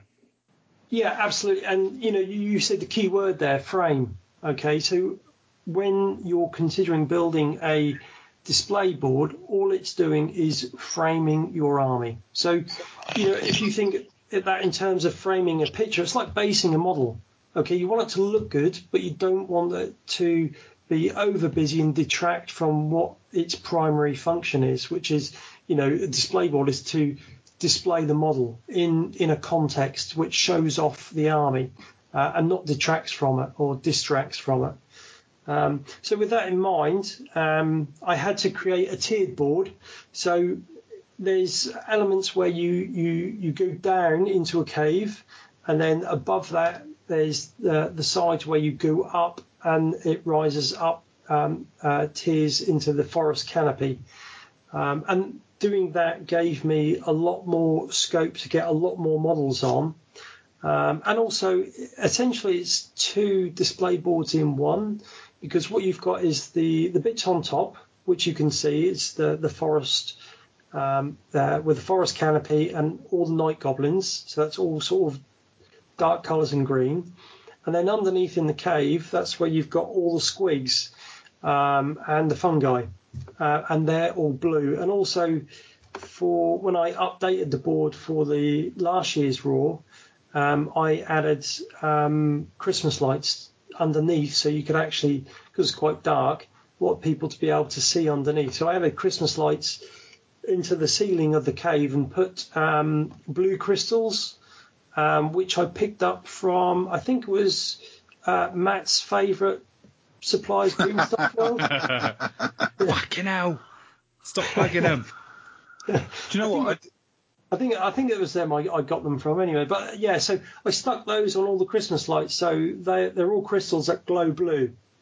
So I just wanted uh, when you mentioned Christmas lights, it, um, just reminded me of something. It's a little bit of a tangent, so bear with. Um, okay. obviously, yeah, with, with the insp- looking for inspiration for and, and, and kind of techniques, I've uh, recently uh, gotten into um, Pinterest. And, Yeah. um, you know, it's quite a good little uh, sort of app to sort of go through and save sort of photographs and references and stuff like that. But Yeah. um, just a thing for listeners, and I don't know if it's something you've come across, Bish, or, or whether you have, Matt. But um, if you want to look at some really inspirational uh, terrain building using polystyrene and uh, styrofoam and things like that. Um, it sounds really weird, but the um, uh, a lot of uh, companies and, and shops and, and stuff do um, like Christmas uh, themed boards. Um, you, I don't know if you see them in sort of gift shops and all the rest of it, where they've got like little Christmas villages and stuff like that, and it's all different tiers, and they've got you know they sculpted all the terrain and all the rest of it. But there's some actually actually really good uh, sort of tutorials of the almost sort of like WI Women's Institute kind of uh, ladies whipping up these sort of d- display boards that would actually be you know could could almost be repurposed as far as the, the techniques and stuff that they've used for terrain and and and, and display boards. I think it's uh, it's quite it's quite interesting to actually see that sort of stuff. But yeah, the uh, the Christmas light thing that you mentioned kind of reminded me of that. So yeah, it's, uh, have a look. Google. Uh, I've seen them. yeah, I know exactly. they- I, I know exactly what you're talking about. There's one with a, a lady who's probably in her 50s or 60s, um, building up paper mache uh, mountains and stuff. yeah, it's just crazy. Some of the Yeah, and, uh, but the skills. stuff in the you know, states. uh, I mean, the, the thing is, the, uh, the people have been doing it for years and years, and they're absolutely fantastic at it. You know, they're hobbyists just as much as we are. Yeah, hundred percent. Yeah. Yeah, it's a yeah, very, very uh, quite a quite a weird one there. But yeah, back to the uh, back to the um, the fungi. Yeah. Okay. So, um, so the display board, uh, it is. Uh, I mean, I, I got it finished for raw. What we now? 18. I've been raw 16, um, and I was lucky enough to get. Um, I think I got coolest army, and I, I think I got best army as well because raw is quite uh, unusual in that it's. Uh, they have the the best army and the coolest army, which is nice because uh, the coolest army isn't always the best painted. Um, Yeah, if that makes sense. it's becoming quite common now, which is great to see. Kind of, and what I want to say is it isn't fourth place, if that makes sense. So. Chris Chris Tomlin, for example, won coolest army at Facehammer. Um, so Yeah. they had one, two, three, best and coolest. So some people do some. You kind of could default going, "Oh, is that fourth place? But it's really not. It's it's a whole different category. Um, Yeah. there's a lot more that can go into it, and sometimes it's just something that jumps out. It seems alive. It feels right. It's in the right environment. It has. It feels like it has a narrative behind it, not in the the general sense of the word narrative bounced around at the moment, but it just feels like a, a almost like a living thing. I think that's where I I kind of like the idea of coolest coming from. Yeah, dressing Yeah. up as a Cthulhu cultist as well helps, doesn't it? Yeah, and smoke. Well, funny enough, um, Paul Buckler is very good at dressing up at Raw. He came as um, um, uh, Dorothy last year from the uh, Wizard of Oz, and he had a, a Wizard of Oz themed army. It was absolutely extraordinary, and he actually he walked down Newmarket Street in Cambridge dressed as Dorothy. They used to be down those parts, don't they? It, um, yeah, I've I've seen his costume for this year as well, so you've got that to look forward Oh to. right.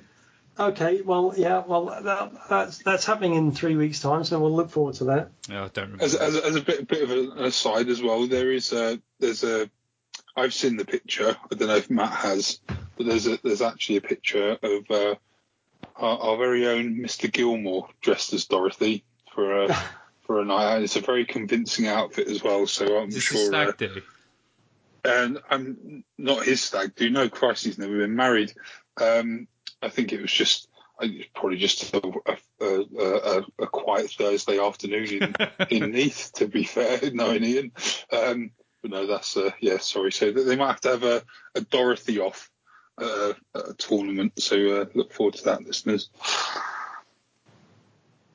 Yeah, it's a bit disturbing. Yeah. I've got I've got It's a be good photo. It's a good photo. Yeah. Yeah, he's got he's got the little uh, he's got the pigtails. It's very reminiscent. It's a little bit like um, I don't know if uh, either of you used to watch Red Dwarf back in the day, Yes. um, but uh, the one where uh, Rimmer goes mental and um, he, he dresses up as Mr. uh, Flibble. he's got his yeah he's got his little gingham dress on and his little pigtail. Oh, the hand puppet. Yeah. yeah, yeah, it's uh, you know Ian's Ian very, very much very very uh, reminiscent of that. But yeah, Brilliant. Brilliant. If if anyone is interested in um, knowing the materials I use and the process I go through, um, I've put some pretty extensive blog posts on the Mierce Miniatures forum. Um, if you go on the Mierce Miniatures website and then on the right hand side, halfway down, there's the forum button. If you click on there, um, and then if you go to the hobby section, and uh, you go to Bishmeister's Darklands hobby blog, um, you'll I've posted all the photos in chronological order and um, the processes involved in making the Darklands tables for Salute. Oh, that's really cool. I hadn't actually realised that. I'll I'll link Yeah. I'll link to that in the show notes. That that'd be brilliant. Okay, great.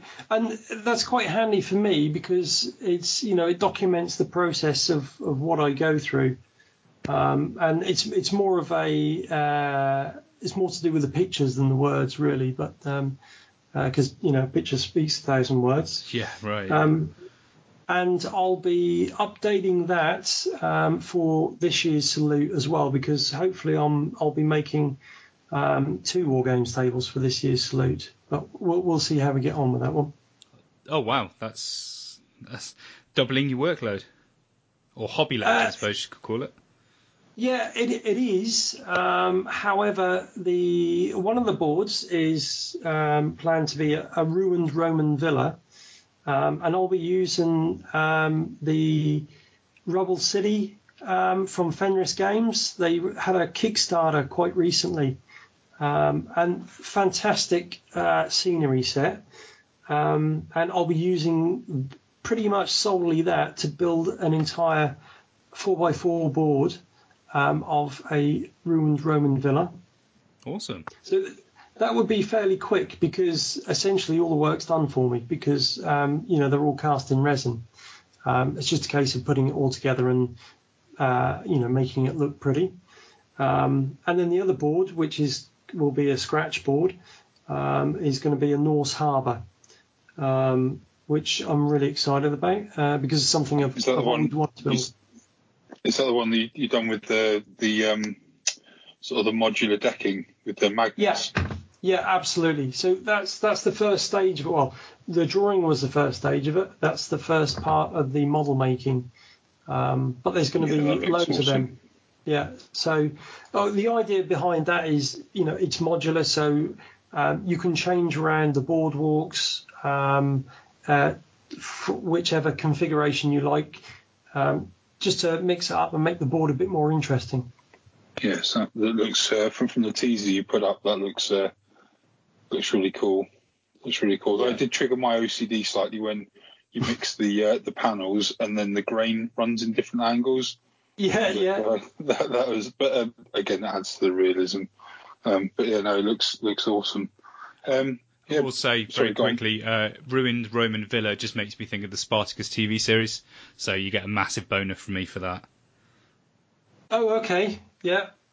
Was that the one that was on Netflix? Yes. If you've not watched it, you need to watch it. No, I have watched it. I, I found it incredibly um, uh, bloodthirsty and uh, a bit explicit, actually. Yeah, just a little Um, bit. but y- yeah, it was. I thought it was a little bit uh, too much, but it, you know, it was entertaining. Well, I, I love it. Tits, dicks, and gore. Yeah, I'm, I'm, I'm down. I'm down with that. Yeah, that pretty much sums it up, I think. Yeah. Brilliant. Um, yeah, so Christ, uh, well, yeah, well, on on that note, um, yeah, so uh, obviously you've got the uh, the Mierce stuff that you're working on, and you're uh, looking to expand your your Moon Clan army with with the with all the sort of stuff that you've got waiting in the wings to paint with that. Is there anything um, sort of apart apart from that? I mean, uh, and again, not not to sort of instigate any thoughts of, of buying new armies or anything. But is there anything sort of that uh, you know perhaps is rumored with GW or that we obviously know is probably going to happen at one point or another that you're looking forward to, or is there sort of stuff that you're thinking, oh, you know, I hope they don't release that because it means I'm going to have to start that army? Because I know I know I've got a couple, um, and I think it's it's the only, I mean it's a it's a bit of a blessing and a curse that over the last sort of year or so they've perhaps released armies that I aren't that I aren't that I'm not as um, enthused about because the more they do that, the more likelihood is that they're going to release like three or four in a row that I am. Um, yeah. So the the portents uh, of, aren't looking good for me because if they do shadow elves and light elves and Slaanesh and and whatnot all in sort of one hit, which the the signs are leading to because obviously they fall into the same sort of narrative. I'm going to have to be very very strong willed to. So those would be the three those would be the three armies that really float my boat. Is there anything else that you're you're looking forward to? I mean, not just in AOS, but sort of other things. I know with uh, Necromunda, as soon as they um, redo the Spyrers uh, gangs, then that'll probably be something that I'll do as a little bit of a side project. But anything else for you? Uh, well, I mean, I've got countless projects which are half done. Um, I've got hundreds of drawings of buildings that I'd love to build, and and it's about what what do I really want to do, um, and because you know I've got numerous armies from previous Warhammer editions in boxes um, that I'd love to um, get out. Like I mentioned, the the Beasts of Chaos. Um, I'd really, really like if I was going to do a completely new army.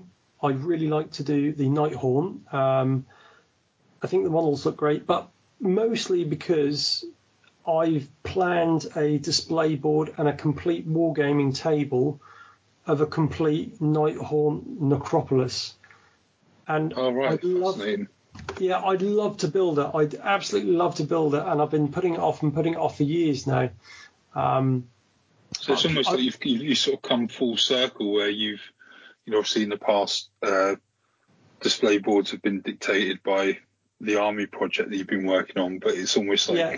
well, it is, it's not almost, it is the fact that you've got an idea for an amazing display board that will fit the army that, I mean, was it something that you'd um, thought of before they expanded the range and you kind of thought this is, this is like 10 Christmases come at once because they've given me all these sort of extra miniatures that I can expand the theme upon, or was it, it was it, it was the release of AOS two the kind of catalyst to thinking actually this gaming table is going to sort of come to life now? As it uh, no, it's, it's you say it's a bit like it's a bit like Nightmare Before Christmas um, because there's just there's just so much um, you know uh, so much temptation out there and well you know as Oscar Wilde said I can resist anything except temptation um, but it's it's an idea that I I've, i I, had probably five six years ago, um, and um, essentially what I wanted to do was create a empire um, um cemetery table. So um, about that time, I went to uh, Vienna and we visited um, Europe's largest cemetery, and it was fantastic, quite eerie um, but it was on a massive grand scale. And when I came back from, often lots of my uh, modelling projects are inspired by visiting places and being inspired by architecture and places. Um, so I designed this entire board, which was essentially a massive empire cemetery, um, but with you know full scale architecture in it. And uh, it was about um, the time when I bought the um, I can't remember what they're called now. The the the Connev, um, the Necropolis that Games Workshop sell, the Arcane Ruins. Oh yeah, yeah. The one um, with the um, columns. No, sorry, not the one with the columns. The one. Garden of Garden of Morr. Uh, yeah, that's it. Garden of Morr. And yeah. I actually I actually own six of those. Yeah, it's a good kit. It's a very yeah, good kit. and I'd love to do an entire table using those, um, but also using my model making skills and uh, getting some columns in there and some massive statues. uh, build a like a half ruined mausoleum. Um, yeah. You know, I'd absolutely love to do that. That'd be fantastic. And actually, they've done something um, heading towards that in the, uh, one of the recent White Dwarfs, and I think it's a table at Warhammer World now.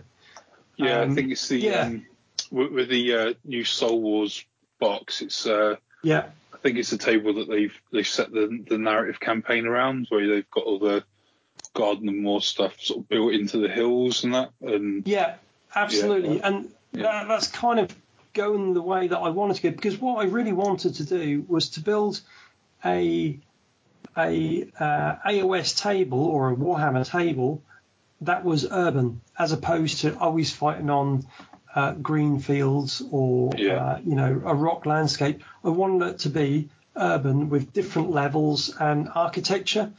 Um, uh, it, w- it, would look beautiful, um, but again, it's, it's it's sort of getting round to that. Um, and the plan was to do that as uh, as an Empire um, board. But now Nighthaunts are out, it would be absolutely spot on for Nighthaunts, and um, well, maybe someday we'll see. Well, yeah, I mean, I, I don't know about you, Matt, but that um, you know, if your uh, last couple of projects or last sort of uh, you know big pieces or anything to go by, that would uh, certainly kind of set a new standard for for that sort of thing. Um, yeah, just a tad.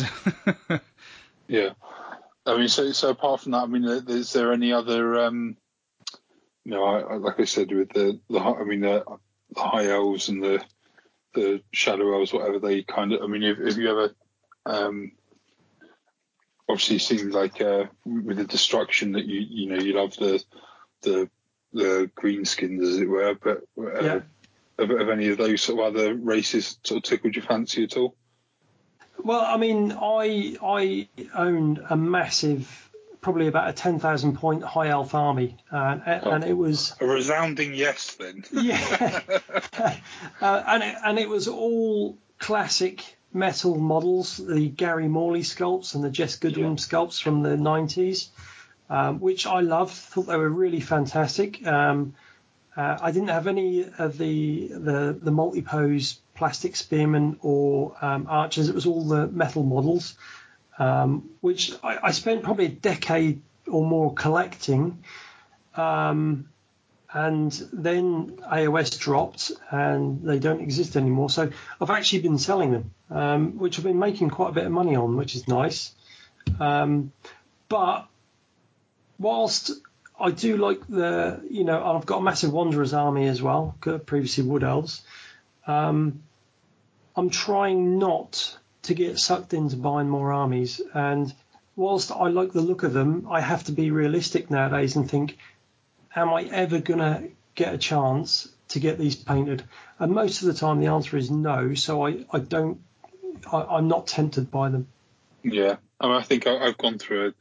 I mean, every sort of couple of years, I, I won't say yeah, a couple of years, I guess, I, I go through a bit of a, a period where I have to sort of step back a little bit from actually physically doing anything hobby wise, and that's been this last month for me. Um, uh, but what I've tried to do is obviously, you know, with with your help and with you know, shout out to uh, Mitzi as well. He's been um, sort of hooking me up with a few bits and bobs with this display board I think he's, he's the so, blue phone man. Yeah, well, that's it. He's pointed me in the right direction. Again, There, they said they're turning up tomorrow, so uh, um, I, think you know uh, as soon as a sort of decision was made to to actually, because I mean that, that was one of the big things that um, again I was sort of talking to to Matt and, and to Ian about was with this Chaos Army. Um, you know, do I you know do I do I not do I just sort of black cloth it when I when I display it at, at tournaments, or do I go all in and, and do a, a you know a, a, display board for it? And kind of the uh, the way I've you know not to do these things half-assed, guys, um, but. I, I, th- I, thought, I've, well, you know, in for a penny, in for a pound, uh, and I've decided to sort of, you know, my first ever display board is going to be probably one of the most ambitious ones that um, you know, I've seen uh, it's going to obviously everyone knows the the theme of the army based around the Be'lakor model and having the four different Chaos God armies that will plug into that. Then is to have a display board for all four armies uh, based around a theme um, for that army. So uh, the Tzeentch one that I'm working on is going to be a, a recently recently sort of overrun Azyrite ruiny type of you know kind of not not a Sigmarite temple as such, but a a, a, a, a city you know a sort of city temple that you'd you'd sort of see the free people in that sort of worship. So it'll have like you know um, you'd have your Stormcast sort of statues. It's very very kind of in the, in a similar vein to Chris Peach's display board that he did. So Yeah. more of a Mhm. sort of free people's army, you know, free people's settlement that has got you know certain elements of uh, of things, and that, that ties in quite nicely with the the cult aspect of the Tzeentch, you know, with the Arcanites sort of overrunning an ar- uh, a city that they've sort of you know that they've uh, infiltrated, as it were, and obviously Egrimm, the character that the Tzeentch character that I'm doing for the army, he's you know he was one of the first people to set up Tzeentch cults in the old world, so it kind of fits that theme as well. Mhm. Um, what I've decided on doing is having each board represent that god's kind of theme, but have specific terrain that's modular. So um, obviously we discussed, we had a little bit of a discussion on Twitter about this, but um, key pieces from those display boards will be removable, so that when all four display boards are put together, they can be replaced with um, terrain that represents a ruined Varanspire, which will have, you know, which will be the fact that Be'lakor's kind of come in from this alternate dimension, killed Archaon, and taken over the Varanspire. And it'll actually have. I, I tried flogging. I've got an Archaon model that um, I was going to sell uh, second hand, but I've decided to use him as a. He's going to be dead on the display board, so uh, I've got to remodel a full Dorghar and Archaon to be sort of laying at the feet of Be'lakor once the uh, the combined display boards go together.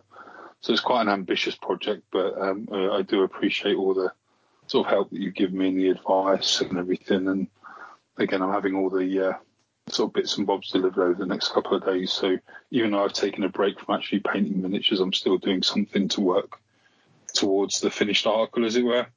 Um, yeah, so, yeah, good. you know, you know, you're still sort of working towards a project, but you're coming at a slightly different angle. You know, you kind of, uh, you know, I think once I've, I've worked on a little bit of this, you know, doing the terrain stuff, that you know, I'll actually be, you know, I might get bored of that, and then go back to painting some of the models or doing some conversions. But I think as long as I'm actually putting energy into finishing the project, I don't think it matters necessarily what part of that project I'm working on at any given time. And I think that's that's one of the beauties of the hobby, isn't it? Whereas if you're working on a project in work, it's very much get one thing done, move on to the next, get another thing done, you can't really leave things hanging. Um, but with this hobby, you know, if you're uh, like I am at the moment, where I'm kind of getting to the point of Be'lakor where I think I'm kind of procrastinating in a way because I, I know I'm coming up to the skin, and it's quite a it's quite a difficult part of the the model to get right. Um, Mhm. So I th- sort of taking that step back and approaching something else in the project that needs to be done will hopefully allow me to refresh and then you know when I'm feeling a bit more up for it, go back and tackle that other aspect. You know. Well, that's quite Yeah. a good little Sorry. segue, actually. I was just going to say because we've actually got some those listener listener questions I mentioned. Um, that's kind of that. That's part of that. So, do you want to do some rapid fire kind of listener questions? We've got a slightly Yeah, sure. bit, bit of a bigger one towards the end. So some of these are a bit silly. So Paul Buckler um, has, has said, "Ever speed painted anything, Bish?" Um, I try and speed paint. Um, well, it depends. I mean, my speed painting is is probably a lot slower than somebody else's speed painting. Um, but when you're painting about 200 night goblins, you have to come up with a technique which for you is speed painting. So yes and no. That's probably efficiency painting, I reckon. Yeah, yeah. Um, then Ben Mardles asked, "Have you ever dipped anything?" Uh, yes, I have. Um, but we're not talking about models, are we? Uh, yeah, carrot sticks. Um, uh, Aaron Bailey was Doritos. sent a really weird photo the other day on a, a slight tangent of he had some hummus he took to work for lunch and just whole peppers Just seem weird. Oh yeah, yeah, yeah. No, I, I grow whole peppers and um, I love eating them off the plant. Pretty much, they're so tasty. Yeah, but dipping them in hummus just seems weird. Anyway, so no, no, no dipping. Um, I mean, we've got. I can never remember his name. Dank Commander Chaz um, said, "How did you end up doing the Mierce miniature stuff?" Obviously, we've covered that. Um, he said he really loves it, uh, and he's wondering why why your attempt at making Altdorf in 28 mil. We know that as well. So there we go. See, we're answering questions we didn't even know um, what they, what they would be. Um, but one that Henry's asked uh, at Hen Steel, why do you love the scenery display board making so much? Well, I, it kind of goes back to my architectural model making days. Sure. and also it's it's that creating that context for the army uh, the you know you, you're putting them you're putting them into an environment um, and it's about enhancing that ar- army um, and not only that I mean I my I mean I love painting models but I also really enjoy um, uh, environment conceptual work you know so I do play computer games uh, rarely um, but I generally play the open world stuff like Assassin's Creed, and I play it purely so I can walk around and look at the buildings and think, Right. okay, what does that look like from this angle and that angle? And I do drawings, and it helps me with my model making. That's a good idea. I like that. It's a great, great visualization tool. That is. That's a that's a really good thing to. It's quite a good tip, isn't it? Really, you know. Your Well, if you think of and these computer games, they've had you know tens, of maybe hundreds of designers design everything in there, um, and they they just look amazing. And if you think if you could have something like that on the tabletop, something of that scale or that detail, that beauty, I mean, uh, it'd be the most amazing uh, war games table. Yeah, for sure. Yeah. Um, I'm actually, that's a really good idea, and I'm actually going to use that for my super secret army project for Raw. So people get to Well, find out how that worked out. There's a new Assassin's Creed game that's just come out as well that's set in in uh, well not to give the game away, but yeah, almost gave it away. But go on, Spoilers. spoilers. awesome. And the last question we had through was from um, at Hobby Conquest. Um, and they've asked, do you design in detail, then build, or start building and adjust as you go along? Um, do you finish everything you start, or is there a massive pile of unfinished projects? Okay, I'll answer the first question. Um, it's a bit of both. Um, I design in detail. Um, what you want to be doing is doing loads of drawings, and this is what I do. I draw and draw and draw and redraw, and I spend weeks and weeks drawing because it's much easier to uh, work out the problems in a drawing than it is to build it in 3D. Oh, right. Okay. Uh, and and you know you, and you you get the through a drawing you get the overall shape and the, the design that you want um, and then you'll start building it um, and usually like with the uh, moonclan display board um, i built it in corrugated cardboard first because i didn't want to go straight in using expensive materials and then realize that it didn't work so I, built it in corrugated cardboard and it didn't work and then so i adjusted it I worked out what I needed to do. And once I'd, I'd done the maquette in corrugated cardboard, then I could uh, use the expensive materials and get it right with those materials. And when I'm um, building a model or uh, whatever it is, display board or a building, it always changes because what looks good on the paper doesn't always look good in 3D or doesn't always work in 3D. And inevitably, you can't get the amount of detail in a small drawing that you can get into a large uh, building of a, a large model of a building. So that changes. And the second question, yeah, I've got a ridiculous amount of hobby projects. I've got um, a Skaven Blood Bowl um, pitch. See, no, I really on- like that. I really, really like that. That really took, ticked my boxes. Yeah, well, it's it's painted, but it's not finished because it's got to be covered in green copper pipes, uh, which I have. I just haven't I haven't touched it for over a year. Um, but that's that's kind of the way I do projects. Sometimes I I lose my mojo for the project and then have to walk away from it. Um, I'll always go back to it, Um, like I've got the whole Empire Town I've been working on. You can't, you can't, you can't hear me, but I'm nodding in agreement there. Yeah, that, I, have uh, I've I've been working on it for over a decade, and actually, um, when I went to the Rise of Empires Hobby Hammers uh, um, event um, in um, in Kent, I used that as an opportunity to get a lot of that done because I've got massive city walls that I've been working on for over a decade. And I was going to that and uh, I saw that they uh, needed some uh, scenery, so I reached out to them and I ended up building 16 or uh, finishing off 16 feet worth, 16 foot worth of um, of castle walls. So again, that was a really good yeah, um, but you know it, it turned out nicely, but I've still got probably another 20 feet in my garage in in the loft in the garage in boxes. Wow. So as well as all the Empire style timber frame buildings to go with it, which I will go back to someday, but um, not yet. Brilliant. Did you just out of interest? Did you um talking about the the the pipe work? Did you use Hirst yeah. Arts molds for those? Yes, I did. Thought you did. That's something I've I've used in the past as well. Uh, what did you What did you use to cast? I used um, low odor fast cast resin. Oh, okay, cool. All right. Just curious. I've used a lot of dental plaster in the past. Yeah, I've I tend not to use dental plaster because uh, obviously it can chip. Um, yeah. And because it's going to be painted green, once it chips, it's it's really obvious and it's something that um, because it's a gaming board and it's going to be transported, it needs to be. Uh, I need to use a robust material essentially. No, that makes sense. That makes sense. That is just something I've, I've done in the past, so I was just just curious what your approach would be. No, that's yeah. fantastic. Well, well, that's the listener questions we had in. Um, was there anything else you wanted to to add, Rob? Any final kind of questions for Bish?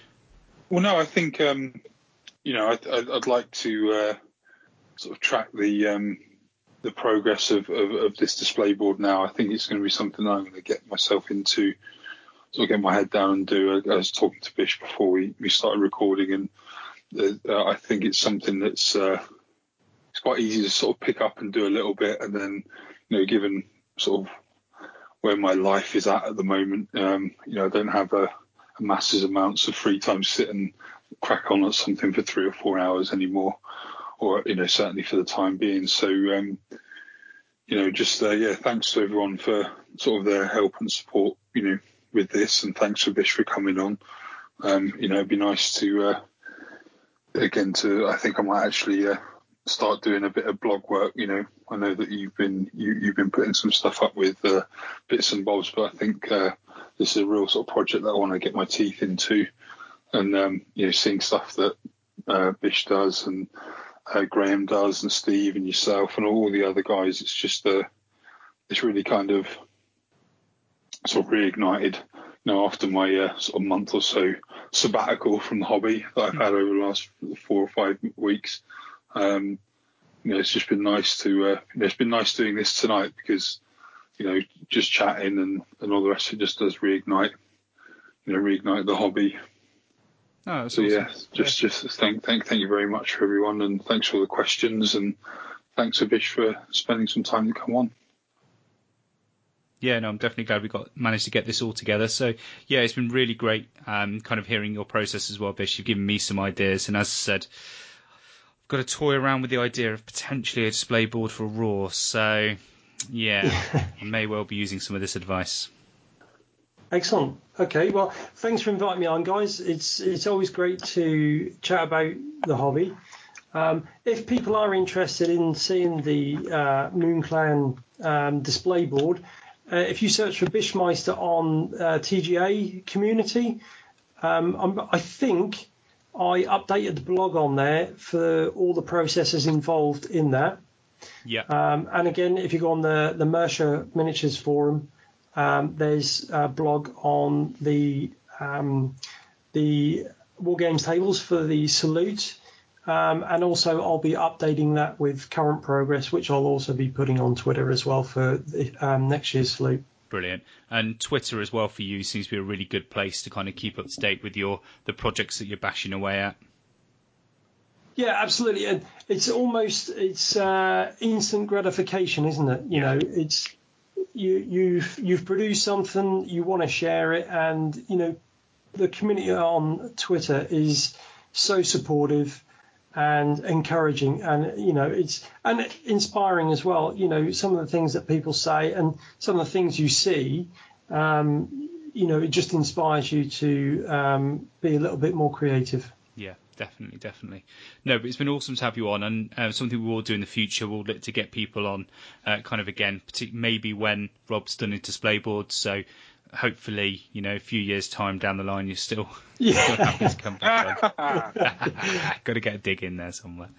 Um, and just on a, on a final note, I just wanted to say that um, obviously with this podcast, we've gone with a kind of a, an 80s retro uh, theme, and my absolute favourite um, group band at the moment, uh, Gunship, have their new album out on Friday, which will be the same day that this episode is going out. So we'll have a track from that at the end of the episode, and please do go and check them out. If you like what they're doing, go and buy their album because they they, they deserve the support.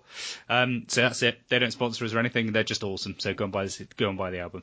Um, but yeah, that's it. That's that's uh, goodbye from me then. Um, until next time, hopefully have an episode recorded and out next week just to kind of catch us up. Um, but that's that's it for now. Bye. Bye. so